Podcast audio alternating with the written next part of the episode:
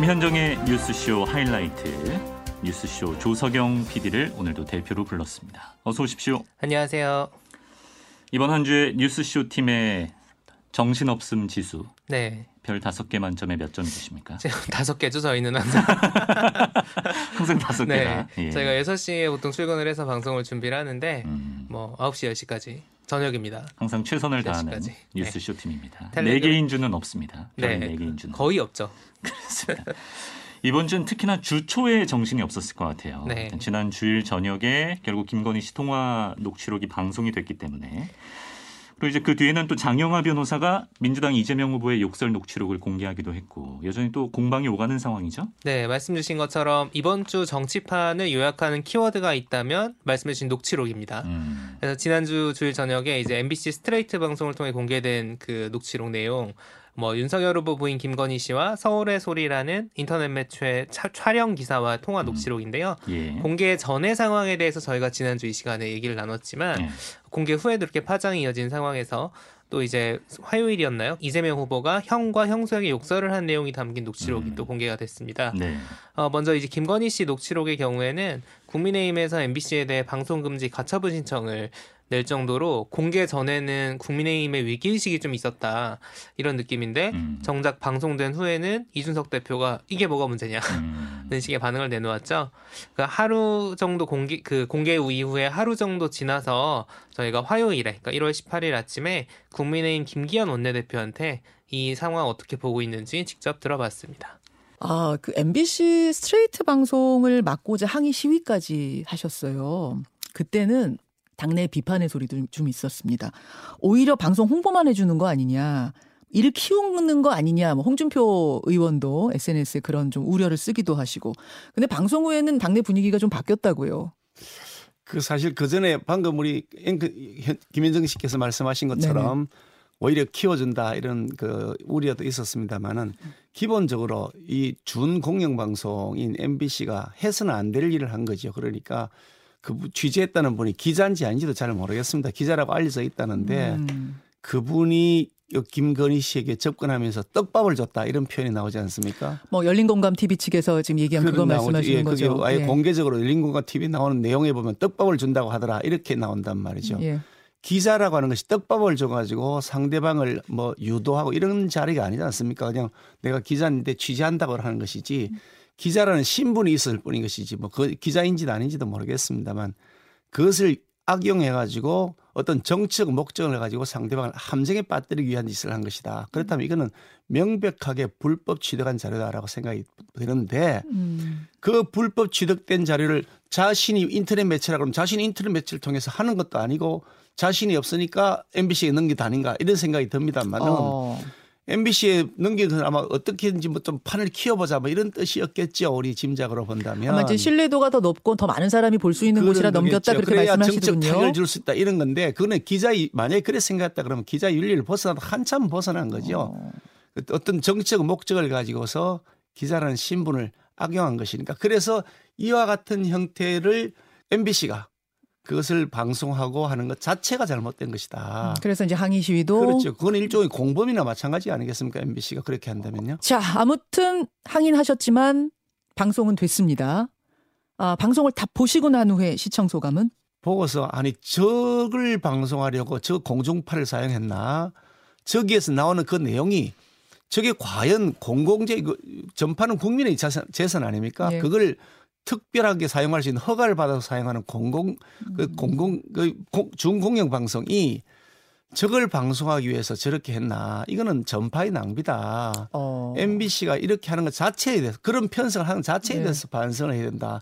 그런 생각이 들었습니다. 근데 후보자의 배우자기 때문에 예, 대통령이 된다면은 영부인이 될 사람이기 때문에 이런 검증은 필요하다라는 게 MBC 측의 주장이던데요. 만약에 그 논리라 그러면 이건 배우자가 아니고 후보자 본인이죠. 이재명 후보는요. 예. 이재명 후보의 본인이 어떤 행동을 했는지 어떤 말을 사용하고 가족 관계가 폐륜이라고는 사실 드러나는데 가족 형수와 사이에서의 폐륜 형과의 사이에서 폐륜이 드러나는 사람이 대통령이 돼서 되겠느냐. 특히 뭐 정과 사범이라는 것이 객관적 팩트인데 그렇다면 이재명 후보가 본인이 했던 직접 육성 그것도 틀어야 형- 형평성에 맞는 것이다. 아, 육설 파일도 틀어야 된다라고 그래서 해서 저- 그날 전달도 하셨죠. 전달한 거지. 그런데 그건 안 한단 말이죠. 그러니까 매우 의심스럽다 의도가 이게 매우 정치 편향적인 편성을 하고 있다. 음. 지금이라도 틀어야 되는 거 아니겠습니까? 이 대통령 후보로 나온 사람이 검증이지. 예전에는 대통령 후보로서 검증을 받으신 적이 없는 거죠. 당연히 이재명 후보가 어떤 생각을 가지고 있고 가족 관계는 어떻고 그것이 앞으로 음. 대통령이 됐을 때 어떻게 영향을 미칠 것인지 그거 검증을 받아야 되는 거 아닙니까? 배우자가 아니고 이건 부- 본인입니다. 배우자는 대통령도 네. 아닌데. 발언 내용이 방송된 이상 민심에 영향을 끼치는 건 현실입니다. 이건 이제 팩트입니다. 그래서 그 발언의 내용을 우리가 좀 들여다볼 수밖에 없을 것 같은데요, 원내대표님. 아, 우선 민주당에서는 그 발언을 놓고 선거법 위반 의혹 또 미투 폄하 문제 이런 것들을 제기하고 있습니다. 그 서울의 소리 이명수 씨한테 우리 캠프 들어오면 1억 주겠다, 주겠다라고 한 발언은 선거법 위반의 소지가 있다. 또 미투와 관련된 발언은 미투 폄하다, 2차 가해다. 어떻게 생각하세요? 글쎄 뭐 어떤 일을 하고 뭐 선거법 위반 논란은 그거는 터무니없는 얘기고 억지 중에서 억지고요. 선거법 위반 여지는 전혀 없다고 보는 거고요. 그리고 그 뭐 미투 그 부분에 대해서는 그 적절하지 않았다는 생각을 합니다. 아마 본인도 그 점에 대해서는 미리 사과한 것으로 제가 알고 있습니다. 음, 민주당에서는 정치 개입이다. 최순실 시즌 2다. 이런 비판도 하는데요. 예를 들어 조국 정경심을 구속까지는 안 시키려고 했는데 유튜브나 유시민 이런 데서 자기 존재감 높이려고 사건을 키웠다. 사실 조국의 적은 민주당이다. 뭐 이런 발언을 김건희 씨가 하셨어요. 그게 왜 개입인지 저는 이해를 못합니다. 아니 그 자기 신랑에게서 이런저런 얘기 듣는 게 당연하지. 어. 아니 자기 신랑이 퇴근해 와가지고 집에 와서 밥 먹으면서 예. 뭐 세상 돌아가는 얘기 어떻게 돼가요 물어보는 게 그 부부간에 당연한 것 아닙니까? 거기서 뭐 얘기를 들었겠죠. 그 앞에 이제 주어가 요 문단의 앞을 거슬러 올라가면 주어가 우리는 뭐 이렇게 우리는이 있어서 이제 어제 백은종 대표는 저와 인터뷰에서 우리는이라는 말을 쓴 걸 보면은 뭐 김건희 씨가 검찰총장도 아닌데 같이 수사했다는 거냐 이렇게 중요한 문제다 하시던데. 참 말장난도 심합니다. 아니 그럼 저 저도 저 네. 아내가 있습니다만 아내하고 같이 열심히 선거운동하고 정치 활동을 같이 하거든요. 음. 아, 지역에 민원사항이 있으면 제가 못 가면 아내라도 가서 좀 설명을 드리라고 하죠. 음. 그럼 우리는 이렇게 생각하고 있습니다. 이렇게 하면 그거는 정치 개입인가요?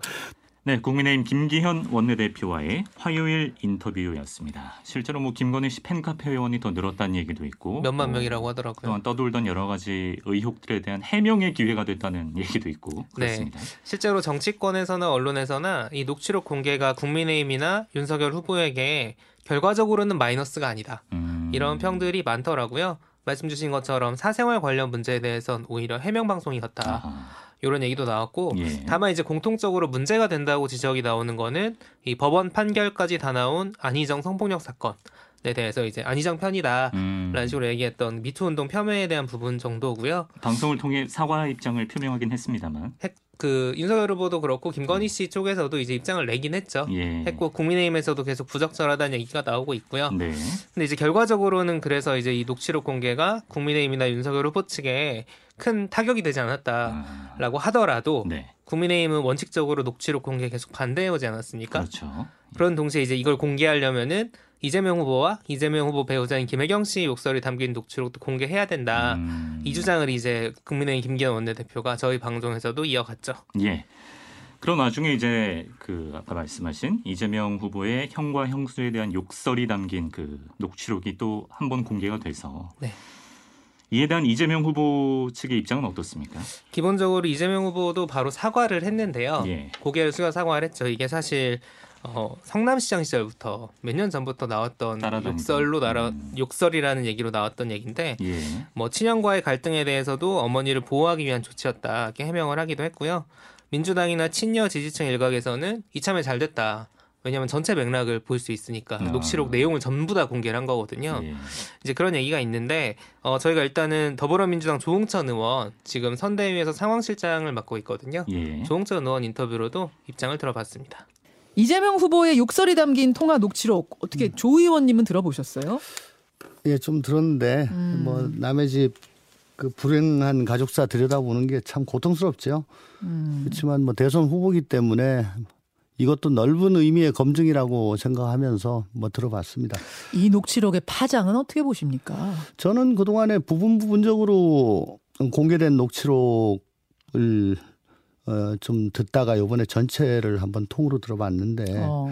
오히려 전체 공개된 게 잘 잘 됐다라고 생각합니다. 왜냐하면 어. 그 부분 부분으로 그 나온 것보다 네. 자초지종이 쫙 다 내용에 있거든요. 2014년도에 이재명 후보가 시장 재선 나오기 전에 그 가족들이 쓴 호소문이라는 게 있습니다. 예, 예. 그게 보면 참 구구절절하게 어, 그때도 이 녹취로 어, 이 통화 내용이 문제가 됐었는데 왜 이렇게 됐느냐라는 것이 자세히 나와 있어요. 어. 정말 어, 우리 가족사를 가지고 더 이상 그 어, 정치에 이용해 먹지 마라 부탁드린다라고 하면서 쓰는 호소문이 있는데 그게 이해가 되더라고요. 오히려 이해가 됐다. 예, 그리고 듣다 보니까 만약에 에, 빙의가 돼가지고 제가 이재명이었다면 우리 엄마한테 우리 형이 저랬다면 나는 어땠을까 어. 그때 아, 근데 장영화 변호사는 이 욕설이 있고 나서 한 달 뒤에 폭행 사건은 있었다. 이 순서가 뒤바뀌었다 이르시. 그분이 이 집안 가족이 아니지 않습니까? 예. 그 사이에 구체적인 뭔 일이 있었는지 뭘 어떻게 아신다고 그걸 그렇게 얘기하세요? 또 하나가 어, 정청래 의원의 SNS예요. 그제 이핵관으로부터 자진 탈당 권유를 받았다. 일종의 이런 이제 폭로성 SNS를 올렸습니다. 저는 이핵관이라고 그래가지고 이준석 대표 핵심 관계자인가 했더니 그게 아니고 이재명 후보의 핵심 관계자를 얘기하는 거더라고요. 정청래 의원이 이제 불교계의 그 사찰 통행료 문제를 봉의 김선달이라고 한 것 때문에 갈등이 있는 것까지는 알았는데 여러 달 동안 당내에서 나를 지속적으로 괴롭혔다 이렇게 쓰면서 어, 이해관들이 급기야는 이제 탈당하라고 일종의 압력을 가했다라고 썼어요. 이게 꼬여버린 게 뭐냐면 지금 불교계에서는 정청래 의원한테 의원직 사퇴를 하라. 안 하면 2월에 소신 공양을 하겠다. 소신 공양이라는 건 스스로 이제 목숨을 끊는 식의 공양을 하겠다. 해인 스님이란 분이 이렇게까지 지금 나선 상태거든요. 근데 정청래 의원 지금 SNS 여러분들 보여드렸습니다만 자진 탈당할 가능성 같은 거 혹은 의원직 사퇴할 가능성은 전혀 없어 보입니다. 어떻게 풀어야 된다고 보세요 이 갈등을? 우선 소신 공양은 아니고 소지 공양이라고 소지 공양이에요. 예, 얘기를 들었습니다. 아. 손가락 어, 아. 뭐 근데 소지 소지도 이건 뭐 저희가 도저히 그건 저희가 용납할 수 없는 이- 이건 있어서는 안 될 일이니까 그걸 그걸 막기 위해서 저희들 나름대로 정말 진정성을 가지고 예. 불교계와 대화하고 또 접촉하고 108배도 하셨잖아요. 예, 예, 갔다 왔습니다. 근데 정청래 의원 뭐 자꾸 말씀하시니까 그런데 지금 각 사찰을 가보시면은 음. 네. 그 입구에 현수막이 다 붙어 있어요. 정청래 사퇴하라. 네. 그렇다고 하더라고요. 그리고 어, 공개적으로 자기 한, 한 사람을 지목해서 자꾸 그 사퇴하라 계속 연이어 나오고 있는데 얼마나 괴롭겠습니까? 음. 어, 만약에 제가 그렇다면 아우 되게 민망하고 괴로울 것 같아요. 음. 그래도 저렇게 저 어, 그냥 있는 거 보면 참 대단하신 분이다 싶습니다.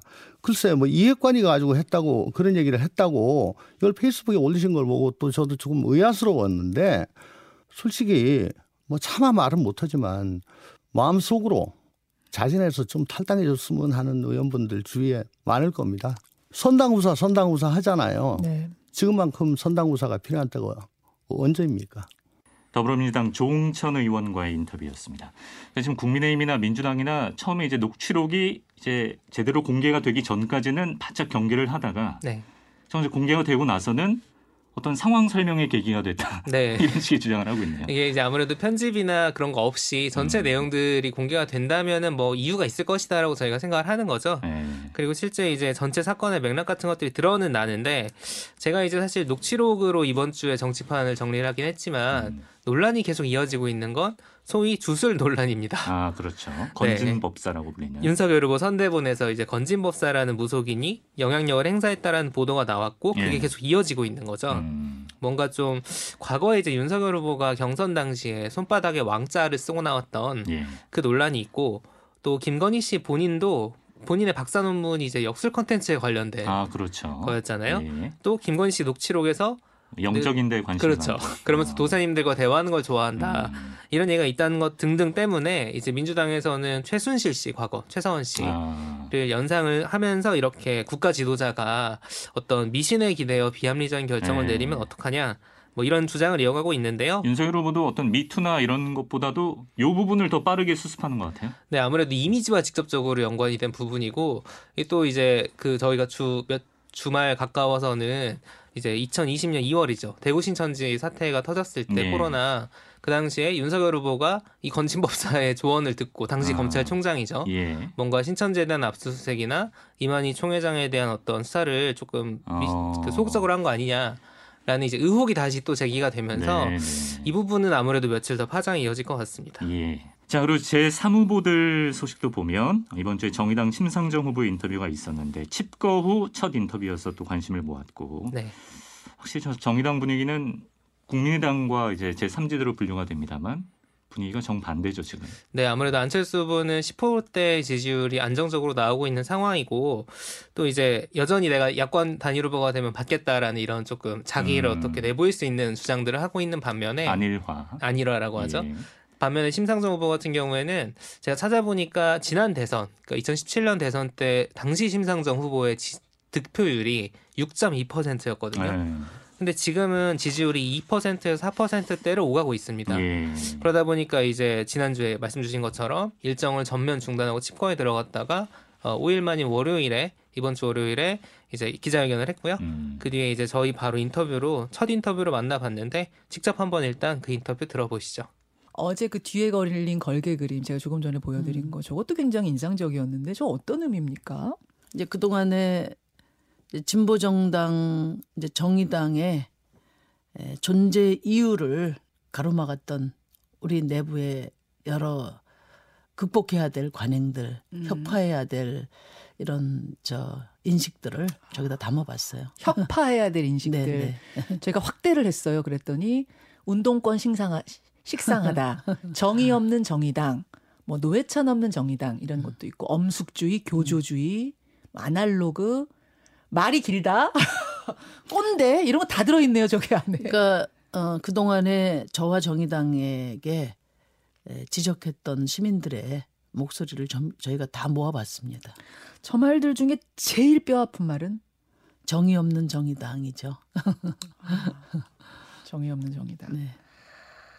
그러니까 제가 선거 시작한 지가 한 3개월 됐지 않습니까? 예. 처음부터 쉬운 선거는 아니었는데 에, 선거를 선거 운동을 이렇게 하면서 사방이 벽에 둘러싸인 단절된 공간에서 선거를 하는 느낌이었어요. 그건 어떤 느낌일까요? 왜, 왜 그렇게 느끼셨을까요? 어 그러니까 뭐 저 나름대로는 열심히 선거 운동을 했는데 예. 그게 이제 벽 밖으로 국민들 속으로 퍼지지 않는 느낌 그- 그게 있었고 이제 저와 정의당이 에, 대변하고자 하는 분들 음. 함께하고자 하는 분들 이분들이 아득히 멀리 있다 음. 이런 생각을 하게 됐어요. 그래서 어, 어디서부터 잘못됐고 또 뭘 변화시켜야 되는지 음. 에, 숙고를 할 시간이 필요했습니다. 예. 네. 그래서 모든 걸 멈추고 네. 성찰의 시간을 닷새 동안 가지셨는데 아마 모든 연락 끊고 칩거하면서 몇 년간을 쭉 돌이켜 보셨을 것 같아요. 아, 돌이켜 보면서 제일 후회되는 순간, 뼈 아픈 순간 그런 건 뭐 어떤 장면이었습니까? 뭐 국민들께서 어, 지난 이제 선거제도 개혁의 실패 음. 그리고 그 이후에 당이 보여준 실망스러운 모습, 어, 이제 그렇게 누적된 불신이 전혀 이렇게 회복되지 않고 있다. 그게 아까. 정의당 정의 없는 정의당이라는 것과 네, 다 네. 통하는 건가요? 네. 연동형 비례제를 통과시키는 과정에서 사실은 이제 조국 이른바 조국 사태가 또 겹치기도 했고 어 그때 왜 정의당이 더 선명하게 목소리를 내지 못했는가 공정에 대해서 아마 그 부분에 대한 이야기를 지금 하시는 것 같아요. 음, 뭐 여러 차례 사과는 드렸는데 이제 국민들이 에, 뭐 이제 불신을 아직 거두지 않고 계시다. 이제 이런 생각을 선거 과정에서 다시 하게 됐고요.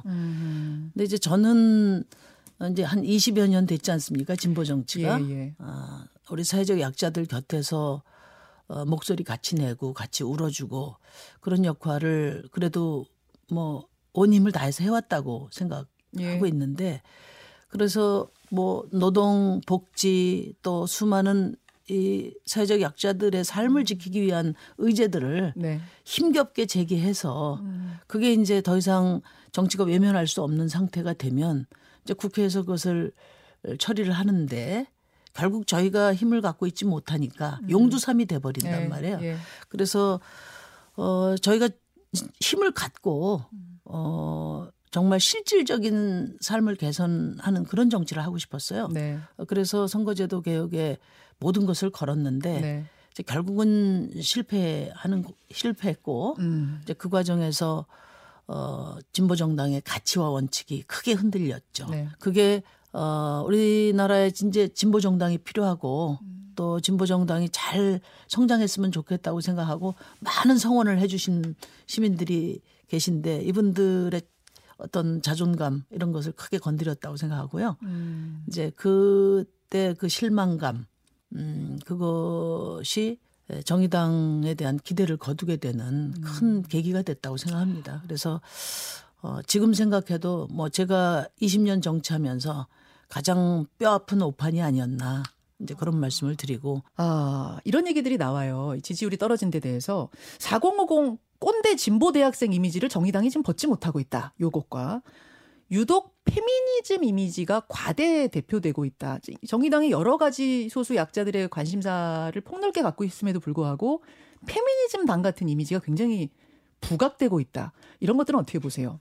우선 이제 지금 비호감 대선이지 않습니까? 예. 근데 심상정도 그 비호감의 일부였던 거죠. 음. 어, 그런데 제가 도덕적으로 뭐, 어는 문제가 없고 자질 논란에 휩싸인 적도 없어요. 네. 근데 이제 중요한 것은 어, 코로나 이후에 더더욱 이제 불평등은 심화되고 시민들의 삶은 어려워졌는데 그 절박성에 에, 그 부합하는 그런 절실함을 가지고 음. 이 비호감 대선을 뚫고 나갈 결기를 보였느냐 그 점에 대해서 저희가 깊이 성찰을 했고요. 음. 그다음에 이제 어 페미니즘 이슈가 이렇게 등장하는 것은 그만큼 이제 우리 시민들의 성평등 열망이 예, 높아지고 있다는 거고 또 정의당은 평등을 가치로 내세우고 있는 당이기 때문에 당연히 그런 시민들의 에, 요구에 앞장서야 된다고 생각하고 그래서 그동안에 에, 고위 공직자들의 권력형 성범죄에 대해서 네. 어, 피해자 편에 철저히 섰던 것도 바로 그런 이유라고 생각합니다. 다만 이제 에, 저희가 어, 여성 이슈도 성폭력만 있는 것이 아니라 또 일과 가정의 양립의 양립의 문제도 있고요. 예. 또 일자리 문제도 있고 또 노후 문제도 있고 다양한 에, 그런 여성 이슈들이 있는데 이 부분들을 이제 그 이제 순차적으로 저희가 잘 다룰 생각이고 그다음에 페미니즘만 다뤘다기보다 이게 이제 고위 공직자들의 성폭력 범죄가 어 반복되다 보니까 네, 네. 그게 정치 이슈의 한 이슈가 됐고 네. 그것에 대해서 어, 피해자 편에 서서 성평등의 가장 원칙적인 입장을 이야기한 게 저희였어요. 다만 이런 의제들에 대해서 정의당이 대표하는 다양한 가치들의 균형을 제대로 이루지 못했다는 점에서 저희가 어, 성찰하고 있습니다.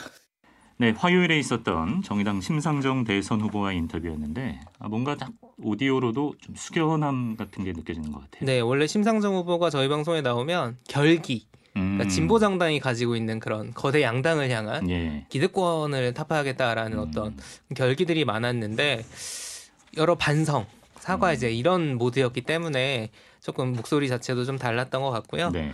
사실 심상정 후보 본인도 그렇고 다른 정의당 인사들이나 내외부의 평가를 보면 지금 정의당이 왜 이렇게 많은 지지를 받지 못하나 라는 점에 대해서 네. 뭐 조국 사태나 뭐 공수처 출범이라든가 이런 그 당시 민주당이 주도했던 어떤 음. 상황에서 거기 끌려갔다라는 음. 지적들을 많이 하시거든요. 네. 근데 제가 이제 득표율을 좀 보면서 선거 데이터를 좀 봤는데 2020년 총선에서 그러니까 조국 사태 1년 뒤죠. 공수처는 본격적으로 추진되기 전이긴 하지만 어쨌든 얘기가 계속 오가고 있을 때인데 이미 예. 그때 정의당이 받은 득표율이 9.7%였습니다. 어. 그러니까 정의당 창당 이후에 최대 득표거든요. 네네. 뭐 물론 그 전에 있던 진보 정당들이 10%대를 기록한 적도 있긴 하지만 예. 이때 만약에 연동형 비례대표제가 제대로 작동을 했다면 사실 국회에서 10분의 1 정도는 원래 정의당 몫이고 어. 그때 합의됐던 준연동형 비례대표제로 했어도 16석입니다. 아 그렇군요. 그러니까 존재감 자체가 굉장히 달랐겠죠. 네. 이제 뭐 그런 생각들을 하게 되면서 음. 좀 착잡한 거죠. 어떻게 보면 정의당 지지하시는 분들 입장에서는 그렇죠. 예. 어쨌든 이제 과거는 과거고 또 현실은 현실이라 음. 어, 정의당과 심상정 후보가 남은 선거 기간에 재신임을 묻겠다고 했거든요. 네.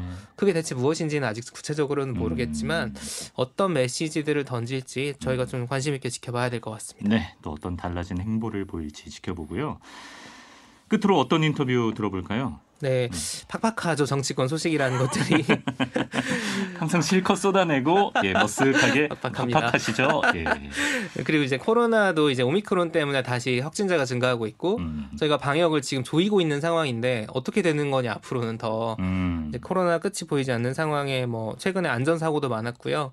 어, 일상들이 좀 답답한데 그 답답함이 저희 한 명한 명에게는 어떤 우울함을 넘어서 예. 분노 나아가서 무기력까지 이어지고 있다. 음. 이런 진단들이 나오더라고요. 예. 그러니까 우리의 좀 마음 건강을 좀 챙길 수 있는 이야기를 들어보고 싶어서 이분이 원래 아이들의 멘토였는데 음. 최근에 이제 국민 멘토가 되신 분이죠. 어른들을 이렇게 상담까지 해주시는 어, 정신건강의학 전문의 오은영 박사를 저희가 만나봤습니다. 청취자 문자를 제가 하루에 천 통도 넘게 항상 받는데 매일 받는데 그 문자에 색깔이 있습니다. 네. 전체적인 톤이란 게 있는데요. 3년 차 들어서면서부터 요즘의 톤은 무채색이에요. 음. 무기력함. 네네. 좀 더 심한 분은 까매요. 네. 블랙. 네. 요즘 우리 사회의 정서, 색채, 음. 무기력함, 블랙 동의하세요? 동의합니다. 예. 왜 사람은 살아가는 한 어떤 일들을 겪습니다. 음. 근데 그 일을 모두 다 위기라고 부르진 않습니다. 예. 그런데 지금 이 코로나 위기는 모두가 위기라고 부릅니다. 모두가. 네. 그리고 이 위기를 우리는 온몸으로 지금 받아내고 있습니다. 음. 그리고 어떤 특정 집단이나 특정인은 더 이것을 전면에서 이 위기를 온몸으로 받아내고 있기 때문에 어, 우리 모두가 지금은 위기 상황이라고 보는 게 맞습니다. 이 과정에서 그렇죠. 사람마다 굉장히 다양한 감정적인 경험을 하게 되겠죠. 어떤 네. 분은 우울함으로, 어떤 네. 분은 무기력함으로, 어떤 네. 반- 분은 분노로. 네네. 근데 이런 모든 감정의 근본에는 억울함이 깔려 있다. 오 박사님이 어디서 그러셨더라고요. 네네. 저는 이제 굉장히 요즘에 그 억울함을 강조하는데요. 뭐 코로나 때문에 집에 머물다 보니까 외롭고 또 여러 가지로 힘드니까 우울하고 이건 아마 많은 분들이 동의가 되실 거예요. 근데 네. 사실은 어 우리가 이 코로나 위기를 겪으면서 예. 사람들이 느끼는 억울함을 좀 이해해야 될 것 같아요. 아, 근데 어, 특히 어떤 집단들은 예. 예. 를 들어 자영업자분들은 예. 왜 우리가 왜 우리만 이렇게 힘들어야 하나요라는 마음이 있는 거죠. 아, 왜 우리만? 네네. 아, 왜 우리만 방역 패스 이거 적용받아야 되는 네, 거고 네. 왜 우리 그렇죠. 네. 왜 영업 시간 제한 받아요? 네, 사실은 자영업자분이 제일 힘듭니다.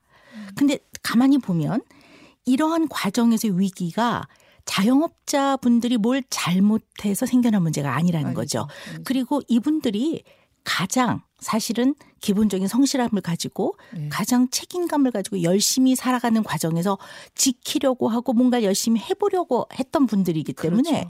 그래서 가장 억울하죠. 아, 네. 아. 그래서 열심히 안 산 사람들은 억울함도 어쩌면 좀 덜할 수도 있어요. 음, 그런데 이 음. 억울함은 열심히 성실하게 살아본 사람일수록 느끼는 감정이거든요. 아. 그래서 굉장히 아마 억울하실 겁니다. 왜 우리만 이렇게 힘들어야 하나요? 왜 이렇게 힘들어야 네. 되냐? 자영업자분들이 가장 방역을 잘 지키는 것 같아요. 제가 봤을 때는요. 네. 근데 열심히 성실하게 책임감을 다해서 준법 정신으로 지켰더니 가장 억울하고 가장 손해를 많이 보더라. 근데 이 손해가 음. 어, 손해라고 말할 수 없을 만큼 생존권에 위협을 받더라. 이러니까 이제 마음 안에서는 분노가 가득, 가득 차고 네. 또이 코로나로 특수를 누리는 영역들도 있어요. 그래서 예. 어, 그걸로 재산이 늘어난다든가 맞아요. 뭐 이러면 어, 이 과정을 견딜 수가 없는 또 거죠. 상대적 박탈감까지 더해지는 그렇죠. 거군요. 예를 네. 들어서 누구는 명품 사려고 뭐 오픈런을 한다느니 뭐 이런 건 딴 세상 얘기 같고 누구는 몇 년 전에 대출 왕창 받아서 아파트 사놓은 게 세 배 뛰었다 그러는데 나는 그때 떨려가지고 대출도 못 받았고 누구는 누구는 주식으로 코인으로 대박 났다는데 나는 일만 그냥 열심히 하고 있었고 음. 뭐 이런 게 다 뭐가 억울해 네.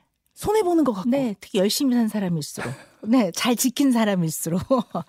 그래서 좀 사실 걱정이 됩니다. 왜냐하면 이 억울함이 예. 바깥으로 향하면 화를 내는 거고요. 네. 또 이것이 내 안으로 향하면 우울해지죠. 우리는 이제 역사적으로 많은 어려움들을 겪어왔습니다. 그리고 어쨌든 이 위기도 잘 버텨서 그런 생각을 하는데 그 과정에서 최소한 우리 자신 또 여러분들의 몸 건강, 마음 건강을 잘 지키시기를 정말 강력하게 권합니다. 음. 만약에 너무 생계에 어려움이 있어서 잠이 안 온다. 네. 잠이 안 오는 게 당연하지 않나요, 박사님?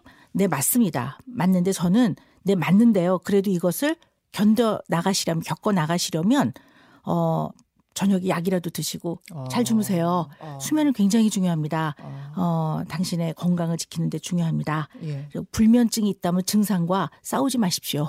도움을 받아서 어. 조금이라도 본인을 안정되게 하고 예. 거기서 나오는 힘을 모아서 겪어가야 합니다. 저는 이렇게 얘기하거든요. 그래서 이 위기에는 내 자신의 몸 건강, 음. 마음 건강 매우 중요합니다. 예. 나는 참 소중한 존재인 겁니다. 내 자신이 있어야 여기서부터 모든 것이 발생합니다.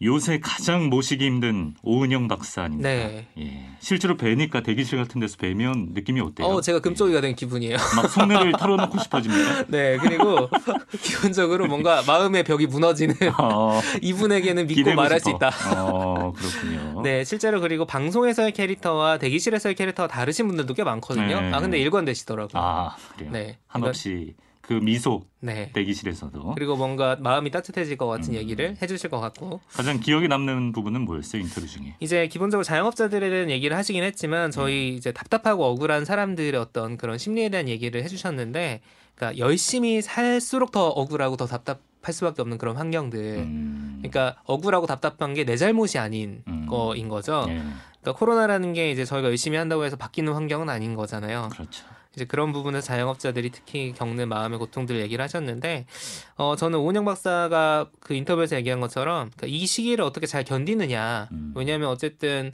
코로나 상황에서 저희가 뭐 작년에 진짜 거리두기 그 강하게 했던 때처럼 계속 살 수는 없는 거고 네. 치료제도 나왔고 이제 점점점 뭔가 이거 같이 사는 방안을 모색을 하게 될 텐데 네.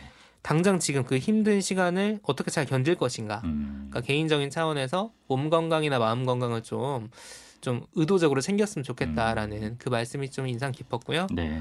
뭐 정치권에서는 뭐 당연히 개인 건- 개인적인 차원에서야 그럴 수 있지만 정치권에서는 당연히 이제 코로나 상황에서 힘들 수밖에 없는 분들을 내 몸과 내 마음이다라고 좀 생각을 하고 그렇죠. 네. 챙겼으면 좋겠습니다. 음, 그래요. 힘드신 분들 이 위로의 인터뷰 들으시고 좀 버틸 수 있는 좀 힘을 조금이나마 얻으셨으면 좋겠습니다. 네. 김현정의 뉴스쇼 하이라이트 조석영 PD와 오늘도 함께했습니다. 다음 주도 수고하세요. 네, 감사합니다. 이강민의 주말 뉴스쇼 오늘 저희가 준비한 소식은 여기까지입니다. 이번 주말도 편안하게 보내시고요. 저희는 다음 주 토요일 아침에 돌아오겠습니다. 고맙습니다.